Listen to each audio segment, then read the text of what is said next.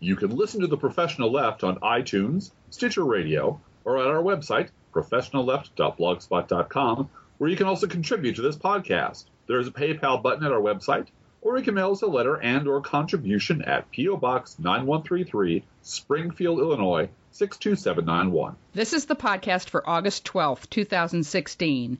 It's not safe for work. Recorded live from the Cable News Pavilion in Rio de Janeiro, where the frantic backpedaling competition finals are underway. It's The Professional Left with Driftglass and Blue Gal.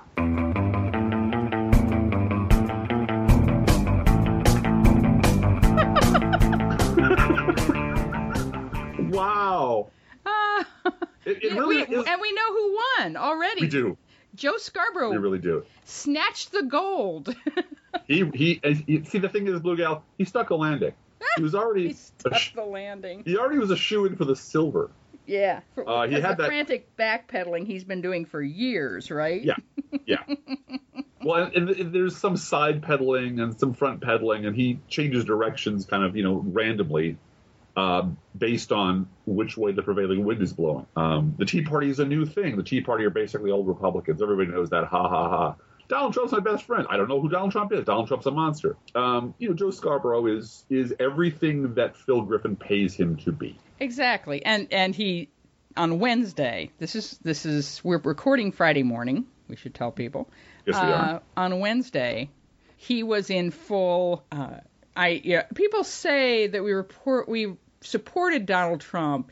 It's like when you report on a sports team a lot, yeah, and you aren't rooting for them. You're just reporting that they're doing well. Yeah. No, you were at his hotel room. You were chummy with him on the air, and we have video of it.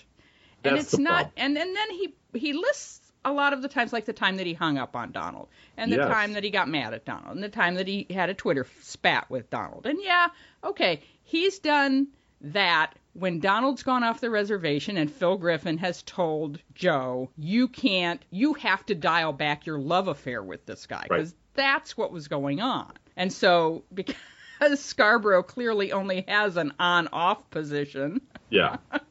And both of them are really loud. Yeah, and no dial down. You can't dial it down. You gotta turn it off or turn it on. Right. He fights with Donald, and then he loves Donald again. So, yes.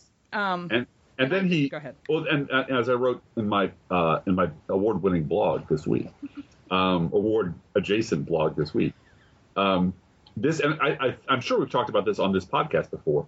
This is retconning. This is what comic books call retroactive continuity.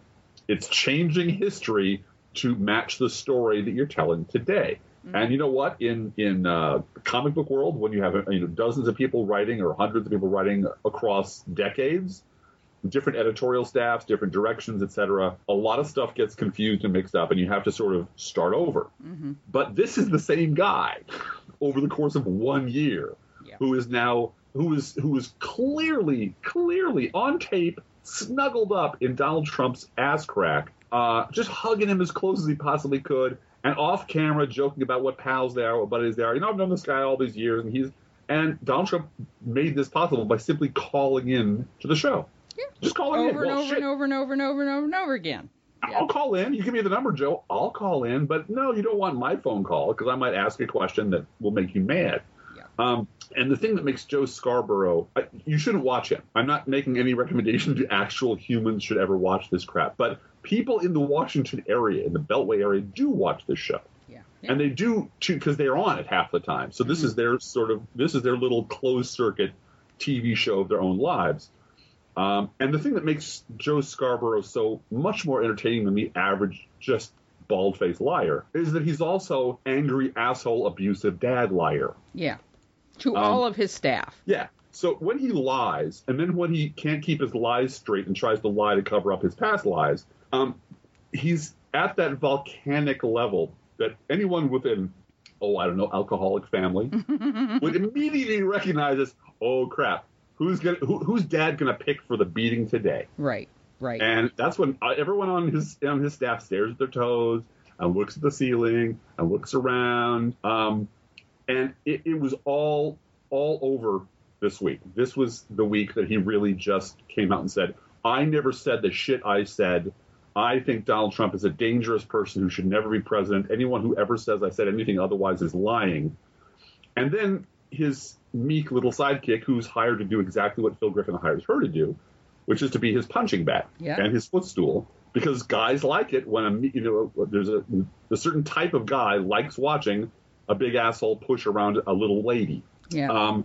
Told her to shut up, basically. Yeah. Well, he dialed it back when she almost started to cry in his face because she was so mad. And he said, oh, you know, I didn't mean it that way. He told her that no one was going to listen to her because she's a Democrat. Right. You're a Democrat. You're a Democrat. No one's going to listen to you because you're a Democrat. But then Donald Trump's a Democrat. Right. And has always been a Democrat. And everyone knows he's a Democrat. Everyone knows that. And he keeps mixing his lies together in ways that make cocktails that are even more volatile and stupid. Yeah. One thing he decided, and this is a guy who gets paid, I believe, last count, $77,000 a week by Comcast and by Phil Griffin to sit on his ass and lie for 3 hours a day, every day, and give, because there's a certain number of Republicans out there that Phil Griffin wants to have watch his show. Well, and I do think that in addition to his show, Joe Scarborough also represents MSNBC in Manhattan to a lot of wealthy people. And that's really part, we've talked about this before, but that's part of the whole Trump-Joe Scarborough dynamic, is that what they were doing was not, I mean, I can see how Joe Scarborough can justify we weren't supporting Donald Trump.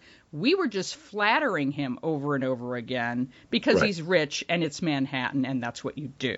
Mm-hmm. So it's about, you know, I'm going to have my fashion show fundraiser. I'm going to call all my rich friends or all the rich people that I butt kiss because I need their money and their name on my red carpet fashion show for the kids. You know, it's always for the kids. We're raising money for the kids. But since Trump is the ambulatory manifestation of the sort of scumbag who would vote for Joe Scarborough. Yeah. Now he's walking and talking and won't shut up. Yeah. It gets very confusing. So you have, for example, Big Dumb Joe, as he's known, Squint and the Meat Puppet is the other name of the show, or Joey Jojo Jr. Scarborough. Now, someone pointed out in comments over at Crooks and Liars that that's a 90s reference, but I'm afraid I don't know what that is. Which one? Joey Jojo Scarborough. Oh, that's from The Simpsons. Oh, okay. They make up a ridiculous-sounding name. Okay. And it turns out the guy sitting next to him at the bar is Joey Jojo Jr. Oh, Shabadoo. Okay. Shabadoo is his last name. All right. So it's actually someone's actual name at the bar that they're making fun of. Yeah, okay, I got it. And so on X Day last week, he is sort of doing his leaning back and telling the kids how it should be done. You know, people should be, you know, somebody taught me long ago, never punch down. Never. And he didn't just say that. He said, when someone writes something bad about you, don't take it personally.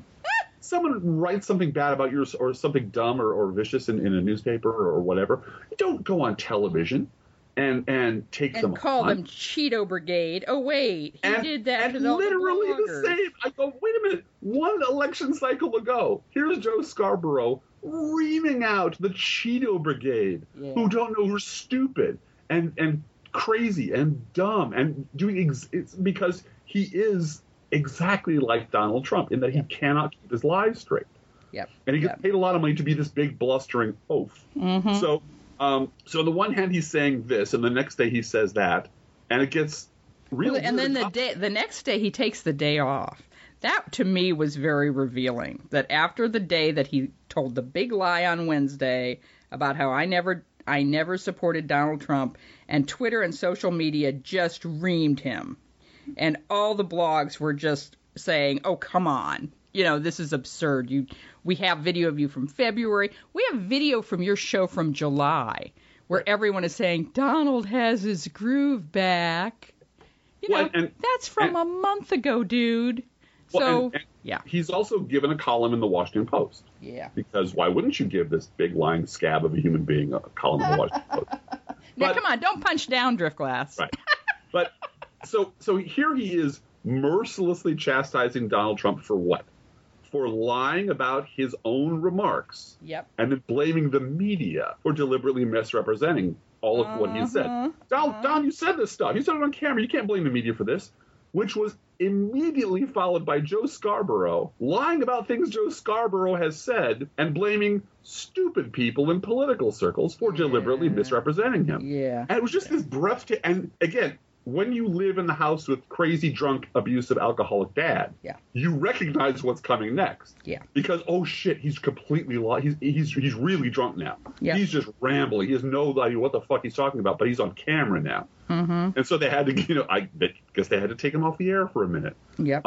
But what happened was, because he just lost it, he staffs his shows with these, you know, I call the most expendable subaltern on television, Willie Geist. Yeah, yes, all these sort of, you know, homeless people, Mike Barnicle, who they keep a little bench there that he can sleep on when he's not talking, and a little bottle that he can just sip out of because he is a hack, washed up has-been. But once they noticed that Screaming Asshole Dad did not know what he was saying, mm-hmm. and was busy doing other things, his panel started talking about, you know, maybe the media has something to do with this problem, says media person Willie Geist. Yeah. You know. Oh, I thought it was the guy sitting next to Willie Geist. I thought it was both of them. Oh, it was Willie Geist saying everyone, including members of the press, have to stop falling into the trap Donald Trump has set for them. Like, well, they've fallen into it this week. You want to assassinate Hillary Clinton, and then the next day it's Barack Obama is founded ISIS, and everybody just switches to the shiny thing. Sure. And then Mike Barnicle, same thing, flips over to, you know, and you can just see this sort of kind of has been beat down hobo of a human being who's been stuck on this show because we got to give him a paycheck. And he just sits there and says, yeah, boss, you're right, boss. Whatever you say, boss, is suddenly going, you know, maybe objective journalism is not going to work in this case. Maybe we let Donald Trump get away with things. Mm-hmm. And they're just sort of like poking their little heads up going, are we allowed to say that now? Are we allowed to say this stuff on the air? And that's what's fascinating about this is watching, because Donald Trump is not an indictment of Donald Trump. Donald Trump's been an asshole and a racist for 70 years. Donald Trump is an indictment of the media and its complete corrupt complicity with everything that's led up to Donald Trump. Mm-hmm. And the fact that they know it, they know they're lying. Every day they go to work knowing they're lying. And the way they get through it is by telling themselves, this isn't really news. We're dressing up in news costumes, but this is a show. This is a performance. And you have your line, and your line, Harold Ford Jr., is what? Both sides do it. Very good, Harold. And Mike Barnicle, your line, what's that? Oh, yeah, you're right, boss. And Ron Fournier, if Harold Ford Jr. is busy, you know, ripping some people off on Wall Street, you got to step in. What's your line? Both sides do it. Both Very good, Ron Fournier.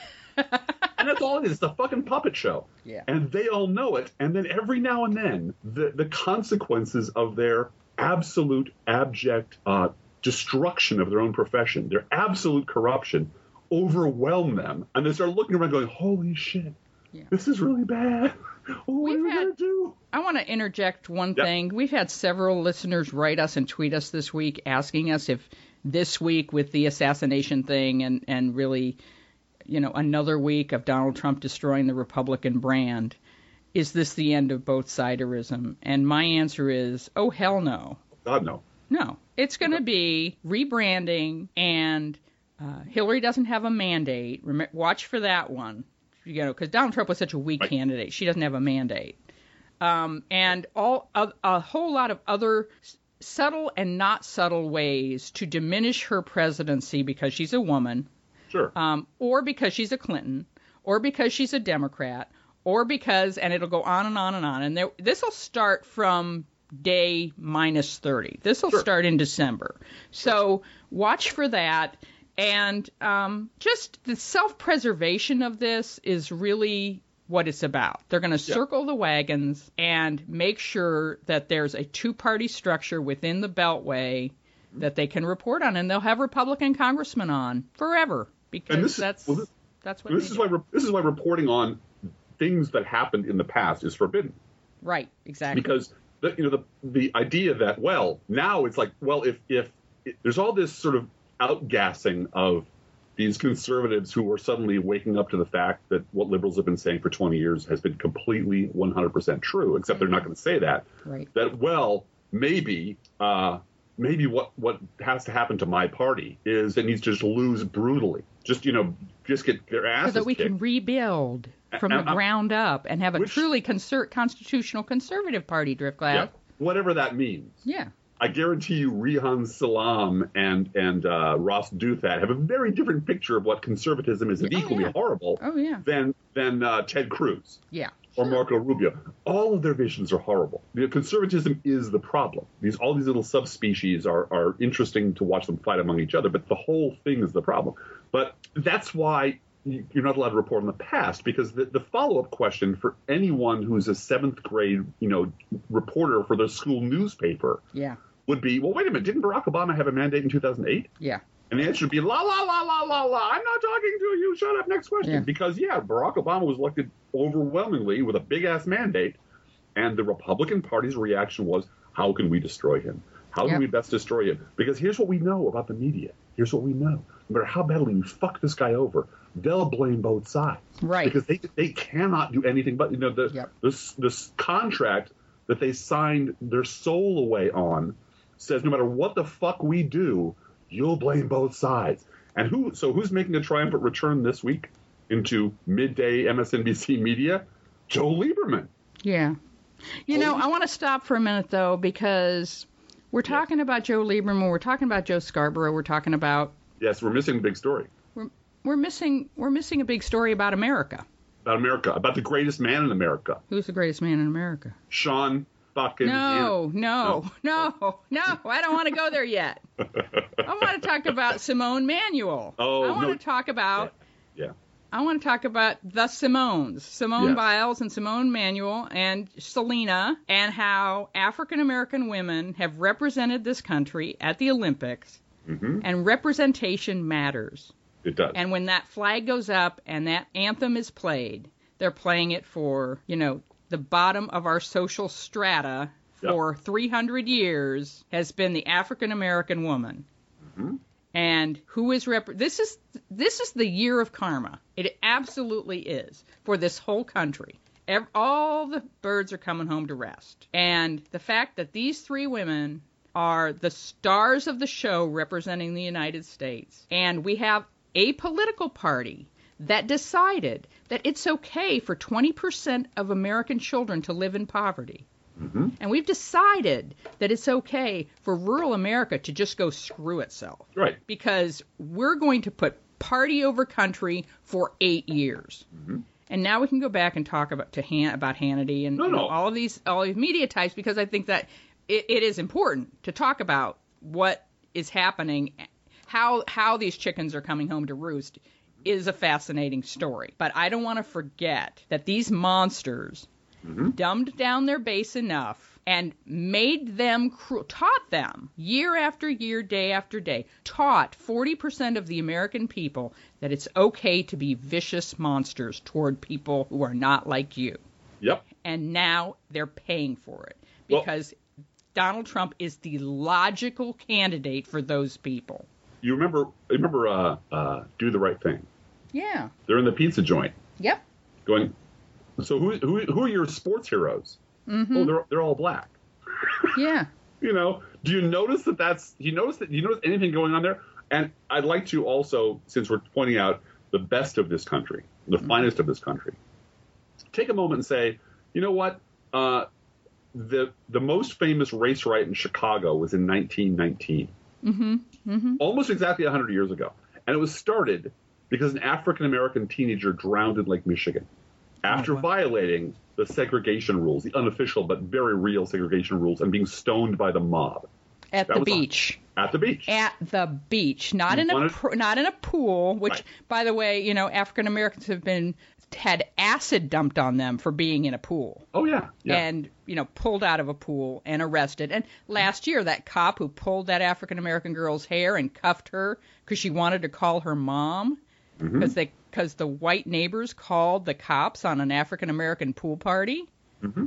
It's just, and there's a Twitter stream that I want to point people to. I'll go get the link, but of the history, this sports historian, African-American sports historian, went through and talked about, here's a newspaper article about Jackie Robinson talking about not being able to swim. Here's a newspaper article from Jet Magazine from the 60s talking about why are there no African Americans. Of course, they didn't say it. They said Negroes. But this is in the 60s. Said, why are there no Negroes on the swim team? Because African Americans, even at that point, were taking over every single Olympic sport from the U.S. and were winning and winning gold. Mm-hmm. And why are there no black swimmers? And he's got these photos of clips of newspaper and magazine articles over and over and over again where black sport – and this is, you know, this is his thing, right? So black sports heroes talking about how they couldn't swim, how they weren't allowed to swim, how they never got in the pool because racism. Right. Period. Yeah. And 100 years later or 70 years later or 50 years later, these are our best and brightest. Yep. And it's at Lou Moore, Loumoore 12. He is a professor at Grand Valley State University in Michigan. And he's a sports, like I said, he's a sports historian. So this is his thing. And you should go and look at his Twitter stream. It's amazing. All of the references and original, you know, documentation of what has happened to in American history. And, of course, then last night, they took it down pretty quickly, and I feel sorry for them on one level, but on another level, come on. The San Jose Mercury News' headline was, Michael Phelps shares historic night with African American. Yeah. Come on, man. Come on. I mean, it's not funny, but oh, God, it's funny. It's funny because it's just, it's such a face splat for media. Yeah. But congratulations to all of the American team. And let's do a shout out to Leslie Jones. She's in Rio now. She talked her way into the Olympics. Yeah. And I'm not sure. People suggested, and I think it's probably true, you know, NBC does pay their people to tweet about shows and stuff. Yeah. And I hope they did pay her a lot because she worked her ass off on Twitter. She did. Generating excitement for every single sport. And real, like, you know, absolute, over-the-top. Fangirl. And she is. Yeah. Red, white, and blue, it's leotard. It's genuine. Yeah. And it's genuine. Like, you know what? That's exactly right. That's it. You know, standing up and cheering for excellent things. Chia. Is not, you know, is nothing you should be shy about. No. So now she's in Rio. And so she got to see the medal, you know, the medal ceremony.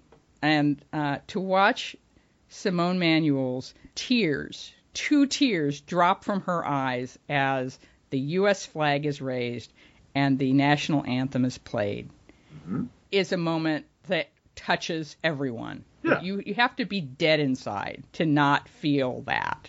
She's 20 years old. She's got her whole adult life ahead of her, and she's representing all of us. And so let's go back to Joe Scarborough, and let's go back to Hannity was ridiculous this week, and I want to talk about it, but I don't want to forget that human beings have suffered because of these, because politics, because one political party put their political wins above the needs of the country. Yeah, and I and that is true. We don't talk about that as being traitorous. No. We don't talk about cutting food stamps, that you're a traitor if you do that, but you are. And we also, and I'm guilty of this as anyone, when you're eyeball deep in this, watching a political party set itself on fire and try to put the fire out with a claw hammer, taking a moment to step back and appreciate excellence and beauty and the what amazing things human beings can do. This this video you showed me yesterday. Rebel. Yes, right. It was so awesome. I mean, just stuff like that makes me stop and smile and say, you know what? As a species, we're gonna be fine if we can get our shit together on climate change, and I am confident we will. Yeah. We're gonna be fine because these assholes can't last. We keep beating them. They keep coming back, but they keep losing. They're just and they keep losing, and they come back smaller and weaker and more angry and more terrified every time. Yeah. And that's just our lives, but don't let that stop you from going out and enjoying the Perseid meteors or something. Well, and you know, one thing that makes me not want to just fall into a ball and cry all day long is I have three liberals living with me who are under the age of 18 who will say to you, gay rights, of course, food programs, of course, why wouldn't you? And aren't interested in being millionaires, aren't interested in climbing the corporate ladder, aren't, because that, all of that was taken, first of all, they're raised right, haha, but in addition to that, the Republican Party built this. They built this generation. I also think that LBJ built this generation by, you know, pushing for desegregation. And to his credit, Ike did too. Eisenhower did. You know, everyone who worked to desegregate schools did. Harry Truman, yeah. Shout out to Harry Truman. Shout out to Eleanor Roosevelt. Yeah. Shout out to all the African American heroes who, I mean, all the white people who put it out there for them weren't going to die. Right. For the most part. There are many, many exceptions. But this was, and I believe you're going to talk about this when we talk about Tim Kaine. Yeah, right. But for a moment. But let's go back. We're going to go back up on our list because we do have a list. And I didn't mean to sort of totally pull us away from our show, but I thought it was important to say that, you know, they burnt. We're talking about the Republican Party setting fire to its party. They've set a lot of fires before this and destroyed their party when they decided it was okay for children to live in poverty. Yeah, absolutely. So and just so you know, this is what it must feel like to be Donald Trump or his campaign staff. We have this carefully prepared text. Yep. I'm trying to stick to it, and suddenly you go completely crazy. And start talking about Blue Gal decides she wants to talk about poor people. Hey, everybody. It's kind of the opposite. Yeah. It's the opposite of the Trump campaign. I thought I'd riff on kindness and humanity and the importance of uplifting your fellow human beings. I have this list to talk about Sean Hannity, and she wants to talk about children. Talk about tax cuts. Everybody be quiet. Oh, and can I just say one thing? Yeah. I promise. You can say many things. No, this is just a moment. Speaking of pulling people off topic and talking about other things, Hillary Clinton gave a very fine speech about manufacturing and training and so on and so forth. And there was actually, the Washington Post had a really good article. Your outer Dave Weigel said, look, this is a liberal speech. Don't even try to make it into something bland or not of import because, and as I said on Twitter, she's a woman who's got a binder full of proposals. She's Leslie Knope. Come on. She's Leslie Knope. She's Leslie Knope. I prepared a binder full of ideas that we're going to work on now. And she, as I said last week, she's got the legislation ready to go. So, some poor third-tier Trump surrogate was jumping up and down going, she's taking all of Donald Trump's good ideas and making them hers, and she doesn't even know what she's talking about. And my reaction was no, but she has taken all of the ideas I worked on 15 years ago. Yeah, I came into you as she was speaking about manufacturing and training welders at the high school and community college level, and I said, I know you're between wanting to wave a flag and cut your wrist, Driftglass. Yes. Which are you know, you've been out of work since 2008, and here come all of the things that you had. You had binders on all this stuff. I did. I worked on this stuff. Yeah. I got people jobs doing this. We set up high schools. We set up training programs. Yeah. I briefed the Kennedy staff. I briefed the Obama staff.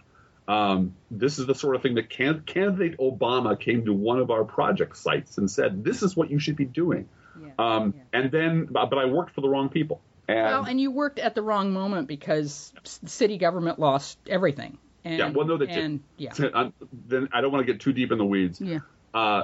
City government needed to find room for all of the politically connected people who were going to lose their jobs because of the recession. Yeah. And so they started hacking up places that were being federally funded that weren't going to lose their funding. In fact, they were going to get more funding because of the massive increase in unemployment. Yeah. And one of the casualties of that was me, and I haven't worked since. But one of the real tragedies, you know, I'm not a tragedy. I'm just a guy. I married the woman of my dreams. I have a lovely family. I'm doing fine. Although don't think that you shouldn't send us money. And don't think you shouldn't, if you have a job tip for Driftglass in South Central Illinois, that you shouldn't forward it on. Absolutely. But what was a calamity, what really pissed me off was all of the things we were doing got jacked because the one or two people who could actually keep them running, keep all the facts in their head and keep the entire, you know, all the plates spinning was me and a couple of people from me, and we were gone.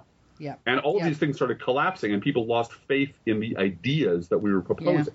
Yeah. And they sat on the shelf for a really long time until I turned on the TV and there's Hillary Clinton going, holy crap, that sounds a lot like what I was doing you know, in 2004. I'm waiting for her to give a speech on Wi-Fi? Universal Wi-Fi. Yeah. Oh, that was my project, too. Would you like to? I had a 40-page proposal. It's still sitting on the shelf at a municipal library in Chicago if you'd like to look it up. And there's a long, ugly history there. But getting back to... and I'd like to show you this PowerPoint slide. Yeah. It has the Driftglass's real name scraped off of it. Yeah. Here's how we're going to fund it. Here's how we're going to set it up. Here's all of the shit. Oh, really? You did that too? Really? Yes. Believe me. This is what's so maddening about being me. Yeah. Anyway, speaking of Trump surrogates who are sad and pathetic. Sean Hannity. Yes. All of Fox News, but particularly Sean. Sean has lost his damn mind. Well, he was the bag man for Ailes. I mean, I think that's clear, right? Yeah. And so Mr. Ailes isn't there anymore to lead the morning meeting. Right. To tell you what to say and how to do it. Right. And because everyone at Fox News is now flailing, basically. Yep. The true believers, the people who actually liked kissing Roger Ailes' butt, yep. Sean Hannity being the president of that club, are really angry at the fact that there's a lot of Fox people that on-air Fox people right. who are laughing at Donald Trump and aren't going to vote Republican. And Sean Hannity's sick of you people. He's sick of you people. Yeah. And because his handler isn't there anymore. Right. Because one of the things you should know about... Eric Bolling is the other one who's also lost his mind. There are Republicans at this network who are not going to vote Republican. I can't believe it. Says Sean Hannity, who always makes a big deal. Eric Bolling said that. Yeah, he lowered his voice, which he hardly ever does, on the five. You know, there are people at this network who are not going to vote Republican in November. I can't believe it. And every time someone tries to pin Republican failures on Sean Hannity, he's, I'm not a Republican. I'm a conservative. I'm a conservative. I'm registered. And he's registered in the Conservative Party in the state he lives. He's one of the many, many, many, many people who, you know, millions, tens of millions of people who went right through the Bush off machine, burned their lawn sign. Now, he still thinks George Bush is brilliant and the Iraq war was won. Everything was great. Yeah. But he's not a Republican. Yeah. He's a conservative. Because that makes a lot of difference to the idiots who live in the cave with him. We're not Republicans. We're concerned. They're burning their Bush lawn signs for heat in the cave. Mm-hmm. So, but Roger Ailes, noted sexual predator and deviant, has been fired from Fox News. And he was the guy who took Sean Hannity out for a walk 3 times a day and taught him not to poop on the floor of the studio. And now Sean Hannity is just running wild because there's nobody there to rein him in. And so he's on Twitter picking fights with the Washington Post, which is hilarious. Yep. And the thing is, Sean Hannity's very good at his job. He's a handsome guy. He looks like a jock. So he's a perfect sort of siege weapon. He just blasts away at whatever he's pointed at. The problem with Sean Hannity is he's very, very stupid. And he doesn't know when he's making a huge mistake. He has no idea when he's stepping on his own dick. He is... Yeah. Like Donald Trump, he's the Dunning-Kruger candidate who's incapable of recognizing the fact that he's gone way the hell over the red line, and is now destroying his brand. Yeah. So now he's on, and now people are laughing at him. Yeah. He's on television bringing in, you know, crackpot medical experts to remote diagnose Hillary Clinton. Yeah. 3 times this week. Well, and he said on his blog, I mean, this is the other problem, is there's no one at Fox to make you scared that you won't toe the fucking line in every media. So, you know, at Fox, if you were to tweet something or say something at your blog or say something on your radio show and you're a Fox News employee, and that's an important distinction, right, rather than on-air talent or someone who's a contributor. Yeah. But, you know, O'Reilly got in trouble for this and with Ailes. And so... here is Hannity, who may be towing the line Republican on Fox, on the air, but his blog is referring, I made you laugh so hard yesterday, to Gateway Pundit. Yeah. And saying Gateway Pundit has great news for people who are worried about Donald Trump's poll numbers. Yeah. We know Donald's doing better than that because he has twice as many Facebook followers as Hillary Clinton. Yeah, I was, no, you're kidding, right? You're joking. No, that's a joke, right? No, yeah. It isn't a joke. It's for real. Yeah. No. Yeah. No, he's found that special form of winged numerology. Yeah. Where Facebook likes our elections. And you can just, and here's the thing. Here's the frustrating and hilarious thing about being a liberal, which we say every week. You can see this coming a mile away. You can see them. Oh, look, you're driving towards the wall. Oh, you're driving faster. Oh, you think that like some kind of Roadrunner thing is going to happen. You're going to paint a circle on it and you're going to drive. No, you're going to hit the wall at 90 miles an hour. You hit it at 60 last time and 40 the time before that. And you think, maybe if I drive faster. Maybe if I'm just even more committed to my incredibly stupid ideas. And if I keep repeating to myself what Donald Trump says every time he opens his mouth and lies, which is every 5 minutes, many people say, a lot of people say, I hear a lot of smart people say. No, you're hearing voices in your head and you're hearing all of the really stupid people who believe everything you say because they're really stupid. Yep. And that's all you're listening to. So you're listening to a fraction of a fraction of a fraction, which in TV terms is wonderful. You've got a great rated show. You're a rich guy. You have nice hair. And you're going straight into a wall. And there's nobody there in your ear telling you, you really need to slow down a little bit. And you really need to get back on message because the message of the day is this and not Hillary Clinton's mystery medical record. Right. Right. And so I'm just, again, nobody gives a shit what liberals think anyway. So I got my feet up in the stands waiting for the car to tow into the wall and watch it go boom, because that's what's going to happen. So the question we always talk about around our house is, since this is going to happen, what will the after action behavior be on the part of the people who engineered this disaster? Well, I want to stop and back up just a half an inch from that. Because it occurred to me yesterday when thinking about Hannity and finding some articles about gerrymandering that, Fox News has gerrymandered the media. Yeah. And they have put all of the Republicans in this little district where you are wingnut majority. Supermajority.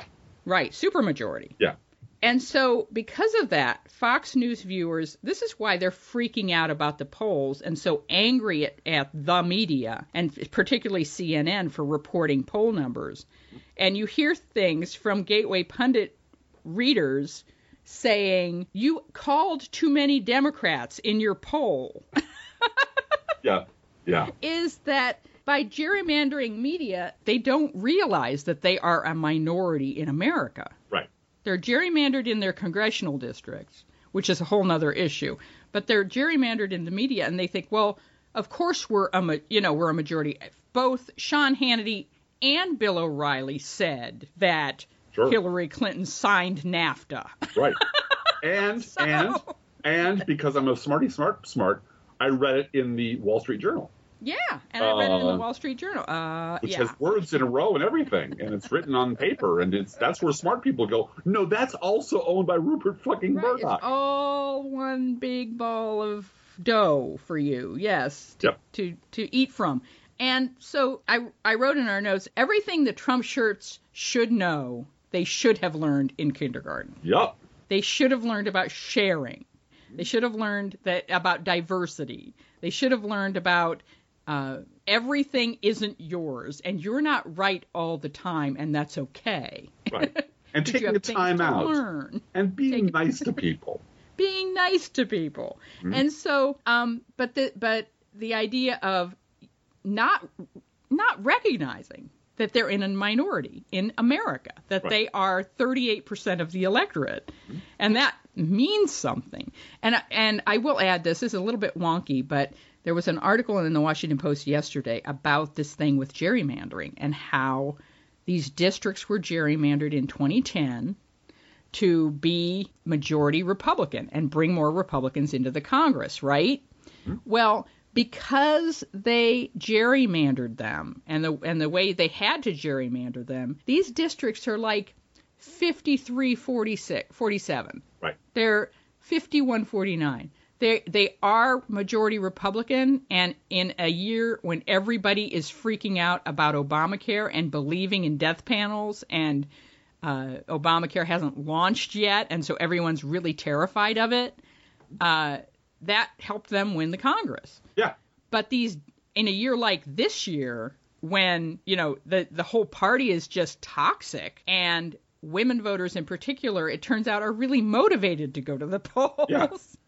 Yeah. And college-educated women are gone. They are just, the numbers are so out of reach. I mean, you're talking in some states about Hillary Clinton winning women by 30 points. Yeah, which is, you cannot win. No, you cannot win with that kind of number. And 0% African-American support. Right. Zero. I mean, that's, Romney did better with African-Americans than most Republicans are going to do this year. Yeah. And so because they gerrymandered them and it's so close, mm-hmm. if they just kept the seats they had and not gerrymandered them, but they decided, oh, we can afford to give these Republican votes and have two districts instead of one. Right. We could have had a really solid, 60-40 Republican district. But no, let's have two 45-55 districts. Well, and we'll do it that way. And remember that John Boehner, remember him? The happiest man in America? Yeah. John Boehner had to repeatedly, just to get anything done, get 30 Democrats to vote with him. Exactly. Because his own party's out of its friggin' mind. Well, now flip that around. What happens when Democrats are within 10 or 12 votes of a majority? Right. They can just peel off vote by vote by vote. A whole lot of Illinois Republicans, let's face it. Yes. And you're right that in these gerrymandered districts, people who know that there's another election in 2 years, I got through on the skin of my teeth because of Trump. I'm sitting here. I won by 1.5 points, maybe. Mm-hmm. If I piss off the Democrats in my district or the liberal Republic or the college educated women in my district, they split their ticket for me. Right. I'm screwed. If I turn into Trump now. Yep. Or if I show that I'm blocking what Hillary wants now. The person they voted for. Yeah. Yep. I'm done. Yeah. So it's going to be a whole lot easier for some of them. I mean, the other problem is that these new Republicans that came in as a result of gerrymandering, that's the Freedom Caucus. Yeah, they're nuts. They're nuts. And they're stupid. And they're really stupid and unqualified. Yeah. So, they are the ones who were true believers in death panels. That's who won in 2010. And they still are. And they still do. And they still, quote Hannity and Facebook. And they still believe Barack Obama is a secret Muslim. And they still believe he wasn't. Now, one more thing I want to mention about the gerrymandering of the media, because that's a really smart point.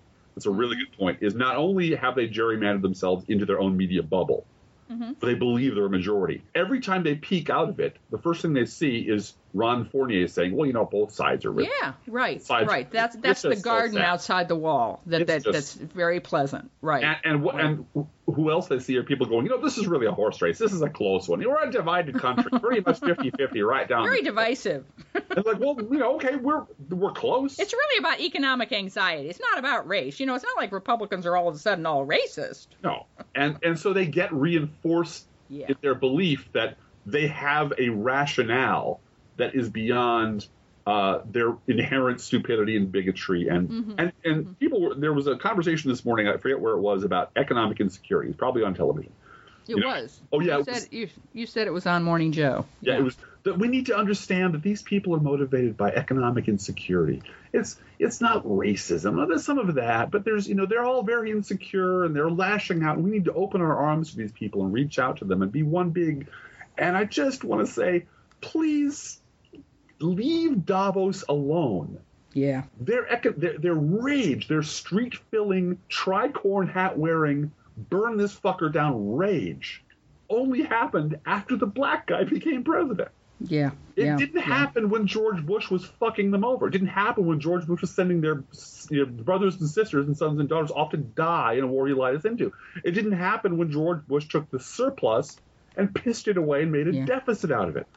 And you people lined up to vote for Mitt Romney, who wanted to destroy the auto industry.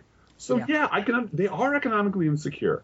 And they keep voting for the people who are fucking them over. So there is something else at work there other than pure economic interest. And the thing that's at work there is residual white supremacist hatred left over from the goddamn Civil War. Well, and they are also living in neighborhoods that have been gerrymandered racially. Yeah. You know, that is... It is all part of the same picture of real America is white. Real America is conservative. Real America is tacitly Christian. Yeah. And that doesn't mean we go to church. That doesn't mean we don't get divorced. That doesn't mean we don't screw around on our wives. That doesn't mean we don't smoke pot. That doesn't mean a lot of things. But we want white male Republican in the White House because that lets us reset to we can go to sleep now and not worry about politics. You had a president who wanted our tribe is in charge. You had a president who wanted to give you health care, take care of your economic needs, understand that the world is changing and that you will need job training and you will need a new path back to the middle class, who wanted to find ways to rebuild the infrastructure to give people jobs, who wanted to do all of those things and spent 7 years begging the party that you belong to just give him a fucking inch. Yeah, so you had a president that wanted you to have an economic future, and your party, the people you voted for, sabotaged, blocked it. And you cheered them on and voted for them to do it again harder. So don't come to me now with your, I want job security, my future looks awful. I agree with you. That's great. Can we stop blaming Mexican rapists and Gold Star families. Imaginary Mexican rapists and Gold Star families and every other Fox News boogeyman that lives under your bed for your problems and get to work on solving. I'm down for that anytime, anywhere. The problem is you can't give them up because the minute you start unraveling that sweater, very quickly you look like an idiot. You look like exactly the idiot liberals have been saying you were for the last 20 years, and you can't live with that self-image. And as long as the president is black, you can't rip the government tag off of the stuff that will help you because it's Obamacare. It's got to be labeled Obamacare so that we can have a political win out of it. Right. But, you know, once there's a white Republican in office, we can do a Medicaid drug program, drug program we love that. For white seniors, and they'll just say that's just great. You know, charge it to the credit card so we can have our boner pills on Medicare. Sure, you know, but you can't do that if it's a Democrat and he's black and he's a Muslim and he's on and on and on. All, you know, that is the problem, is that government spending is fine if a white Republican is doing it.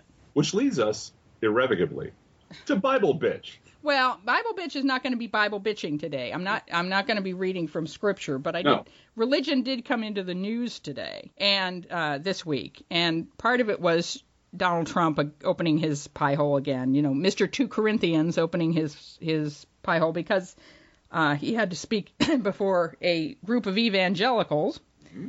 And he said, you know, I'm not going to get into heaven if I'm not elected president. Yeah. Yeah. Mm-hmm. You know, he's, well, where are you going to go, Donald? Because we got to find that out right now. You better be looking into it.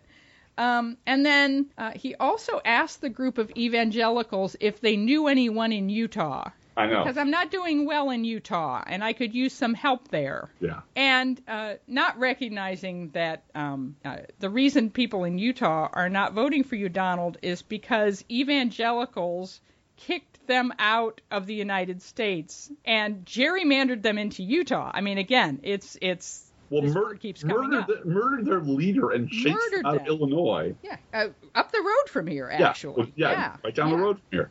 And chased them into the desert where they set up their own country because everybody wanted to kill them because because there was a religious test for being an American. Exactly, and they are very sensitive to that for everyone. I mean, to their credit, to the Mormons' credit, they do see a connection between Muslim Americans and them. Right. It's not just, oh, well, you know, we're white and we're Christians, so you should accept us. It's no. Any religious test for being an American is horrible. Right. And we take it personally because it happened to us. And they take immigration seriously, too. And immigration, yes, they take it seriously. So part of that is, they're also very much about converting and mission in the sense of mission to convert people. So, and Donald Trump decided to take that entire complex, nuanced, interreligious electoral issue and be Rodney Dangerfield. Hey, anybody know any Mormons out here? Hey, how's it going? Hey, no Mormons in the audience here. Oh man, I got a problem with Mormons. Let me tell you. Like, wow, yeah. Exactly. And it went over like a lead balloon. Contrast that to Tim Kaine, the vice presidential nominee for the Democratic Party, who is also a missionary, a Catholic missionary who went to Honduras, right? Yep. And learned Spanish. And let me take a time out here and mention the value of going somewhere where you are a minority. If you are a white male, female, Christian person, I went as an affirmative action student. I fully admit it. I spent 4 years at Brandeis University. I had African American roommates. I was in a suite sophomore year. Yeah, I was in a suite with 10 total students at Brandeis, and I was the only white Christian of the 10 students there for a year. And the value of that is you really, I'm not pretending that I lost my privilege at that moment. No, exactly. But I certainly recognized much more than I had before what that privilege is.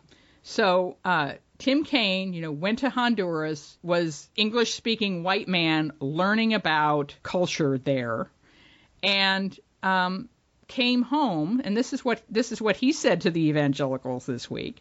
Came home and recognized that some of my fellow students getting out of college couldn't find housing because when they got to an apartment to look at an apartment, the landlord said it was taken when it wasn't. Yeah.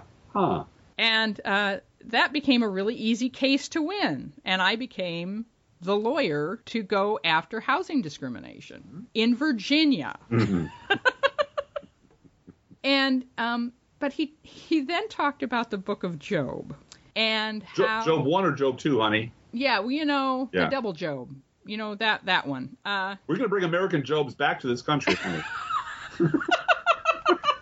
The Chinese stole all our Jobs.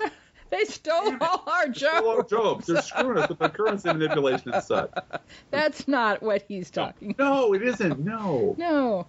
But he mentioned that in different stages of your life, the Bible means different things. And that's one, he was speaking to a group of people who read the Bible every day. Right.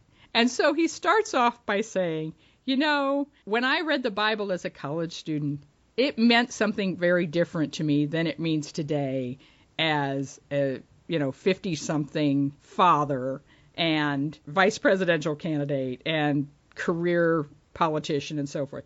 I'm in a different place in my life, and the Bible is a living document. And he said that to the audience, and they're like, of course, he was absolutely speaking from a place where they already were. He knew the shibboleth.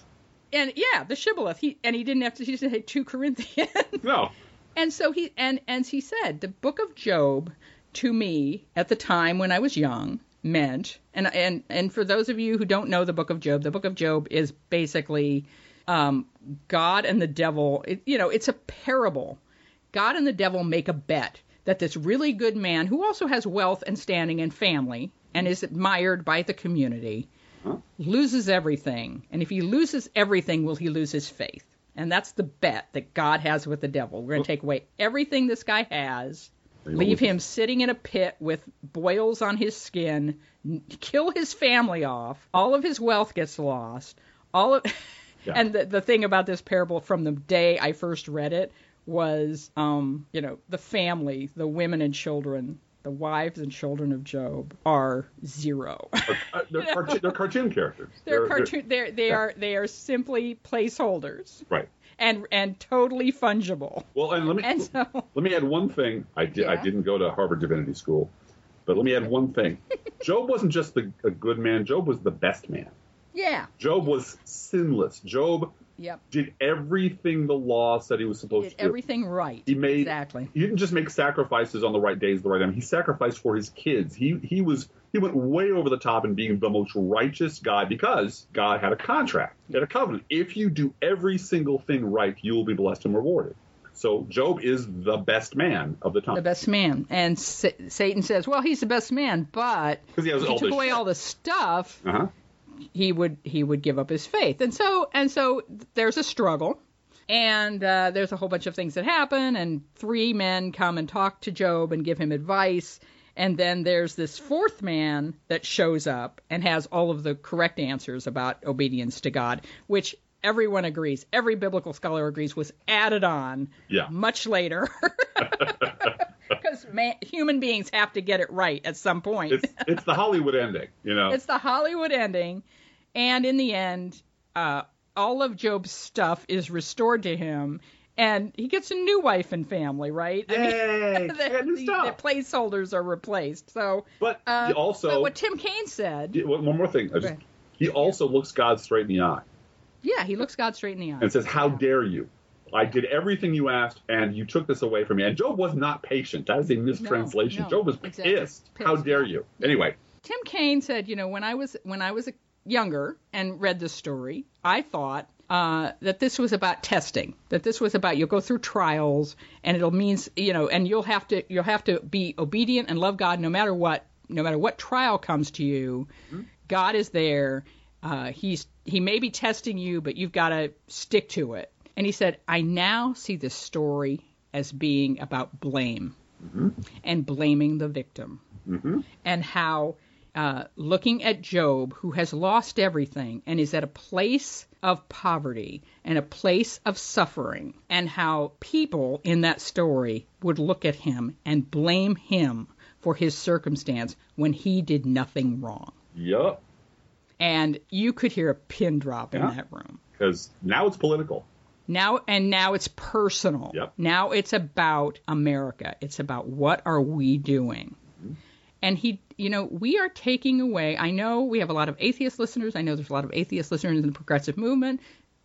Atheists get into heaven way before me, as far as I'm concerned, because as I've always said, goodness and truth without the carrot or stick of religion is a higher level for, you know, and I don't believe we are judged on following a human course of action in terms of our checking the boxes off won't do it.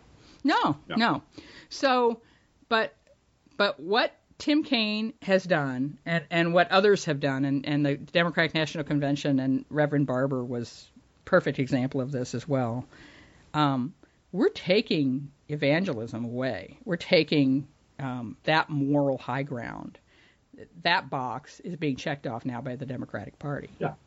And what they have on the other side is 2 Corinthians. Am I right? Well, 2 Corinthians, and behind that, an ideology that says poor people are morally deficient. That's why they're poor. Yeah. And suffering is because you're a bad person and you're not right and you're defective. And it's not our obligation to help you. And thugs. I mean, this goes to Black Lives Matter as well. Right. Thugs. And we are going to divide off police from the community. Mm-hmm. And that is, you know, again, it's about tribalism rather than truth. Mm-hmm.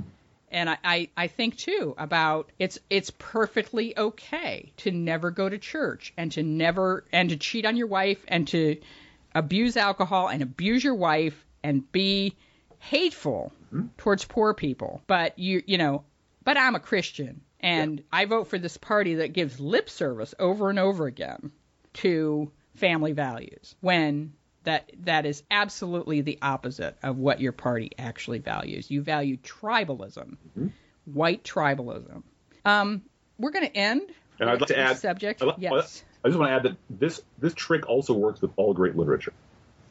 Read Hamlet or King Lear at 15, and you're reading a very different thing than reading Hamlet when you're 40 or King Lear when you're 70. This is not special to the Bible in that respect at all. No. I read Middlemarch in college, and I read Middlemarch after I had kids, and whoa, is it a different book. Just completely, utterly different. Yeah. I want to end with talking about the hashtag Hillary coverage is crap. Noticing that all of Donald Trump's statements are controversial. Yeah, really. Yeah. I don't think that word means what they think it means. Yeah, I don't think that word means what you think it means. No, controversial is not what you mean to say is their lies. Yeah. And what you mean to say is they're awful, but you can't say that because both sides. Well, they're awful inflammatory bombshells, and they're mostly lies. Yeah. You can't say that because reasons. Did you see on Twitter the tweet I sent you about someone stealing your Cokie Roberts joke? No. But yeah. A Republican in Iowa said this, and this is at Politico. Trump is underperforming. First of all, underperforming, right? There's that word. Okay. Trump is underperforming so comprehensively, it would take video evidence of a smiling Hillary drowning a litter of puppies while terrorists surrounded her with chants of death to America for her to lose. Does that sound familiar to you? It sure does. Your Cokie Roberts joke? Well, right? It was Dick Cheney. Dick Cheney. Yeah. Dick Cheney, yeah. Right? Driftglass's old Dick Cheney joke. 2004 or 5. Yeah. Dick Cheney could be caught videotaped on the White House lawn throwing burning kittens at homeless veterans. Yeah. And the first three words out of David Gregory's mouth or David Brooks' mouth would be, "But the Democrats." But the Democrats. Because this was my response to this quote today about Hillary drowning puppies with terrorists saying death to America was, if they caught Trump doing that, they'd report the controversy. Well, and then they'd seg to Hillary's unlikability in emails. There's some more emails about some people that worked for her making a phone call to other people that worked for her asking for a favor, and she didn't do it. But still, that's pretty suspicious, don't you think? Over to you, Kaylee. Yeah, and so watch for that word controversy. Controversy is the new both sides, apparently. That's what they've moved to, because they can't say both sides because he's so awful. Mm-hmm. So they just say controversy. His controversial comments. Well, and they're all sort of battening down the hatches because the storm will pass, and they'll get to go back to lying in the way they're used to lying, rather than trying to put their arms around this giant orange monster that they have no way of reporting on or even understanding, without the next statement being, both sides don't do it, and liberals were always right. Liberals and they can't say that. Right. Well, the true believers have moved into the Alex Jones camp and circled the wagon. Inevitably. And this is, they're in full-blown conspiracy theory. This is who... that's Hannity. This is who we call the chicken farmers. Yeah. Based on the Power of Myth documentary talking about the terrorist group in Algiers, I think.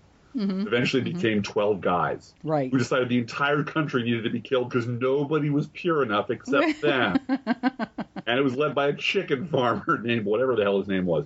But this is how cults work. You're watching a cult contract into a white dwarf and then into a black hole and eventually just collapse completely. And the question is, I have a feeling this is what haunted Lincoln. Yeah. How do you contain this? Because something very bad is going to happen. Either Donald Trump's going to win or Trump people are going to lose. And then there's going to be some very, very unpleasant months or years following that. There is, one of the things that's going to happen, though, right away, because his term ends in January, is Reince Priebus will be gone. Yeah. So, that there's a scalp that's already planned out. Goddamn Priebus. Goddamn that Priebus. Goddamn, it was all his fault. Yeah, well, he's already gone. So... they can blame it on him. They can blame it on, and they can bring in someone. Now I got to warn you, Driftglass, and this is their habit.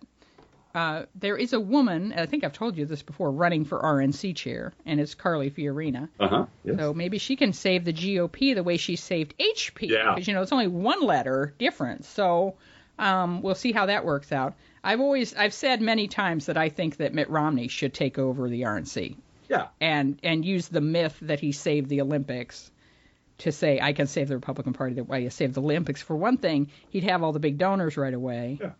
And then I have another modest proposal, which is, excuse me, and this may go over like a lead balloon in Republican circles. I don't know. And, far be it from me to offer the Republican Party advice on how to save themselves. But if it were me...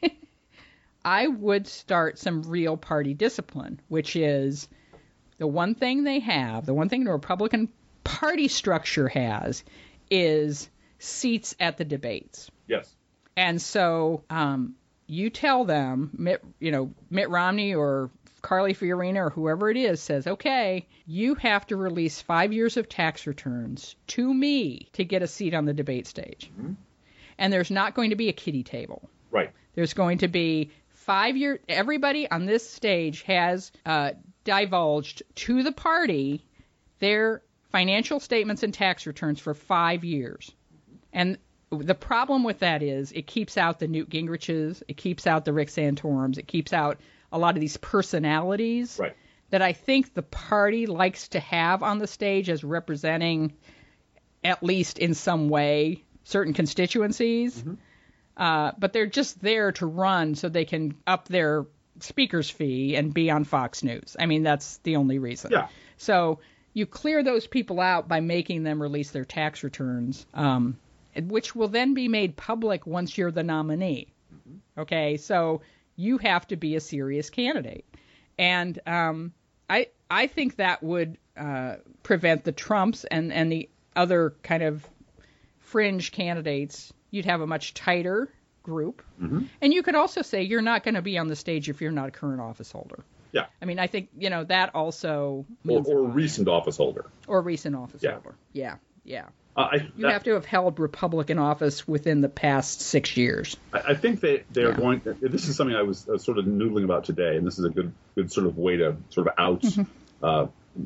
Tail off this portion of our podcast. Mm-hmm. That fixing the Republican Party means two radically different things. One is you fix the party so that it adheres to sane, reasonable Republican principles that my dad would recognize. Right, right. I don't agree with them. I think a lot of them are terrible, but at least there's sort of a rationale behind them. And there's a recognition the world has changed. It's no longer 1980, and we have to rethink what we do, and people really are hurting out there. And that you can fix the party by making it more ideologically flexible, coherent, and sane. I hate to say it, but that's George H.W. Bush before he sold his soul. Oh, yeah. No, I completely That's who agree. It is. That's who you're talking about. You can fix the Republican Party to win elections. Mm-hmm. Because to fix it the first way, you've got to jettison about 20 million people from your party. Right, you have to tell them explicitly, you are not welcome here anymore. Our policies will help you, but we don't want your fucking vote. Go vote for David Duke. Go vote for someone else. But you got to tell them there's no home for you here. Yep. And when they stand up and say the stupid things they say on Fox or whatever outlet it is, you have to say, no, that's not us. That's not us. That's not my party. I want no part of that. I disavow that. I disavow it. Yep. I disavow racism. And there are no leaders in the Republican Party currently who have the balls to do that, because they all came up under the old system where just keep feeding red meat to idiots and I'll keep winning elections. That's how Paul Ryan got his seat. Right. So, so you can either fix the party to be sane. Well, what you're saying is you can fix the candidates or you can fix the voters. Right. And if you fix the voters, you are, by definition, sentencing your party to be a permanent minority party for the foreseeable future. Yep. But what you're then going to do eventually, you hope, and here we're just talking as we're really going full wonk here. As nerd political wonk. Yeah, this is nerd politics. That's when you start trying to peel off the suburban white Democrat, the suburban whites who college educated who voted Democrat this time. Yeah, and you start going after the libertarians in Colorado and Oregon and whatever. Right. Yeah. Right. But then you've got to move to the left is what you've got to do. Yeah. And after 30 years of triangulating and Democrats moving to the right over and over again, it's time. Yeah, it's time. When George Wilt says this is a center-left country, that's a red flag. Yeah. All right, we're going to stop there because we're at an hour 15 already. And there will be no Science Fiction University this week. We're going to I want to ask our listeners to start thinking about a name for the show. I mean, it's going to be Science Fiction University. Start thinking about website art, and we're going to, after the election, we're going to launch a new show. And I think we'll start with the robot stories, and we'll just go from there because this is it's taken over so much of our time blogging to write about this that trying to do Science Fiction University in the podcast is just not working. So school starting watch for and the kids are back tomorrow. Yeah. So I have family business to attend to. That yes, you do. Take me away for a while, off and on. So it's just getting a little difficult to The stories are welcome and good, and we appreciate them. But watch for the launch of a new show in December, I think, is what we'll try to do. Part of our media empire. That way we can just at least sort of partition our time more thoughtfully. Yeah. And if you want to donate website design to our podcast empire, let us know. Or if you want to donate an original signed Frazetta worth $20,000 to $30,000 to us, that would be fine too. I have no problem with that. By the way, no science fiction university this week, but Mr. Robot was awesome, and you should watch. Oh my God! Period. Everyone, whether you watch Mr. Robot or not, should go watch the first 20 minutes because it's awesome. Yeah. And hilarious, and you'll think it's funny. I would, and creepy. I would disagree that you should watch the episode before that to get some perspective on how completely weird and hilarious and brilliant it is that they did it this way, because it's friggin' amazing. We love Mr. Robot as a show. I will say though, Driftglass, maybe. Just we recommended it so many times. Yes. People are either going to watch it or not. You might want to just start from the beginning and binge watch last season and this season and so forth. It's dark. It's violent. It deals with issues of drugs and mental illness in a very harsh way. Mm-hmm. And I think it's a beautiful work of art. I also appreciate that, like Walking Dead and Breaking Bad, it's not for everybody. Right. And I also appreciate, and we watch it as writers as well. Yeah. Oh, yeah. So there's an element in this last episode which pulls from a 1980s TV show that Alf, I'll just say, it references Alf.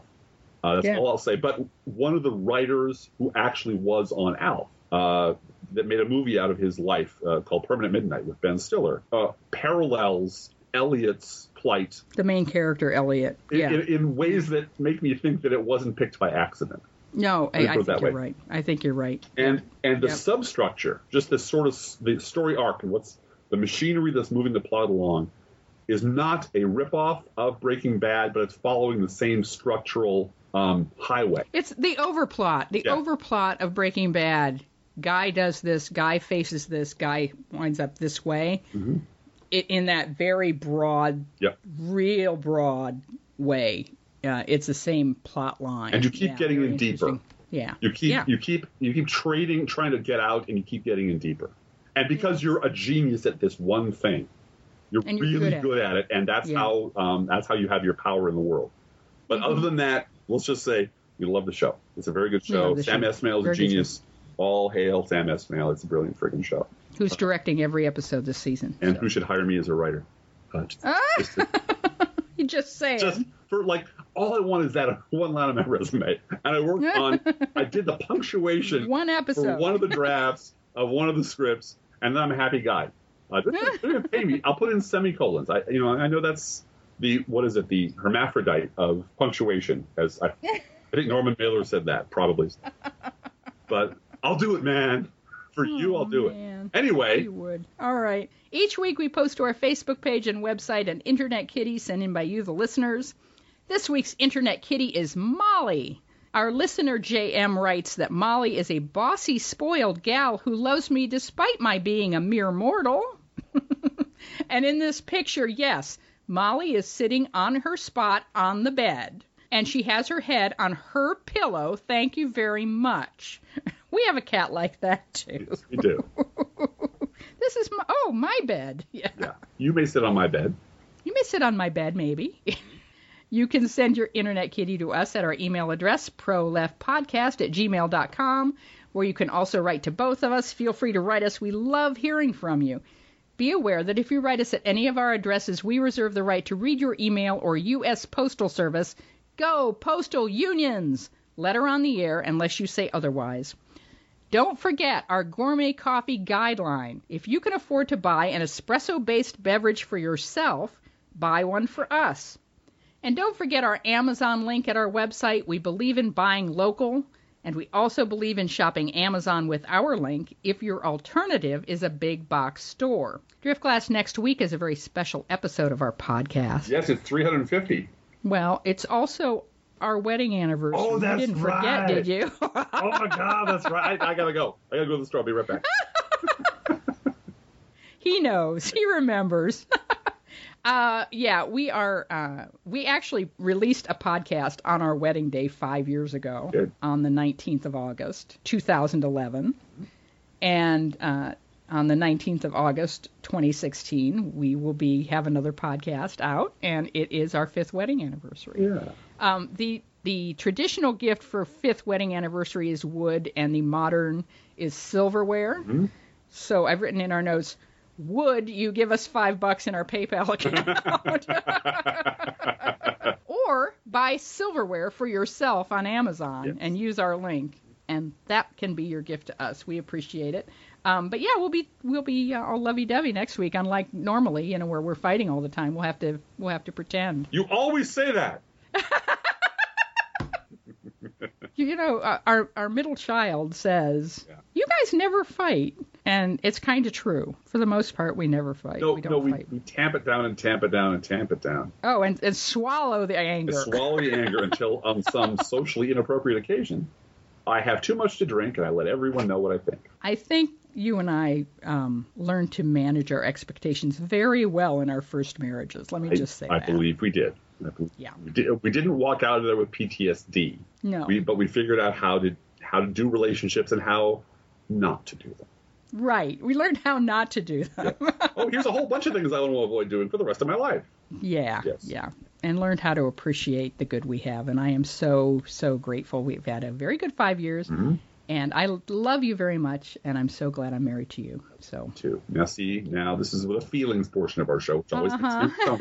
Moving on. Mm-hmm. Approximately 1% of our listeners support this podcast with a contribution. You can, too. See our website, professionalleft.blogspot.com, for details. Both our PayPal and postal address information is there at professionalleft.blogspot.com. Please rate our show on iTunes or Stitcher Radio, and thank you for doing that. And I also want to welcome Hillary Clinton to the podcast world. Yeah. If you go to Hillary for America, hillaryclinton.com/page/podcast, / episode 1, Hi Hillary. That's nice. No, we welcome her to the podcast world. And that's cool. Everybody's the New York Times is podcasting now. We're all, you guys are welcome to the party, but we've been here for a long time. Also, turns out the hosting company for her podcast, they do a thing, Driftglass, where you send them your podcast and tell them where the ads get plugged in. Ooh. And then they'll put ads in and monetize your podcast for you. That's exciting. They require 20,000 downloads a week to sign up with them. Yeah, I got it right here in my other pants. You got it in your other pants. Yeah. I got your 20,000 listeners. And that's okay, because our podcast is brought to you by the letters GOP and F. Yeah. Yeah. Can we monetize our swears? Because that'd be great. Yeah, that's what I'd like to retire on, right? Every time Driftglass says the F word, we put up an ad for Slate.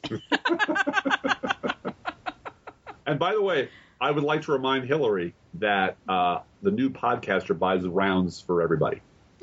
That's right. Shots are on you, Hillary. Shots are on you, Hillary. Hey, Driftglass, how are the Internet Kitties doing this week? Well, Blue Gal, the Internet Kitties wish Arianna Huffington all the luck in the world with her new venture, Bedside Boobs and Beyond. Let's think about living. Think about living. Let's think about loving. Think about loving. Let's think about the hooping and the hopping and the popping and the loving, loving, loving. Let's forget about the wine and the crying, the shooting and the dying and the fellow with a switchblade knife. Let's think about living. Let's think about life. Left Podcast is recorded under a Creative Commons license, copyright 2016, Driftglass Blue Gal Podcast. Minecraft is awesome! Now it's time for Science Fiction University with our science fiction expert, Driftglass.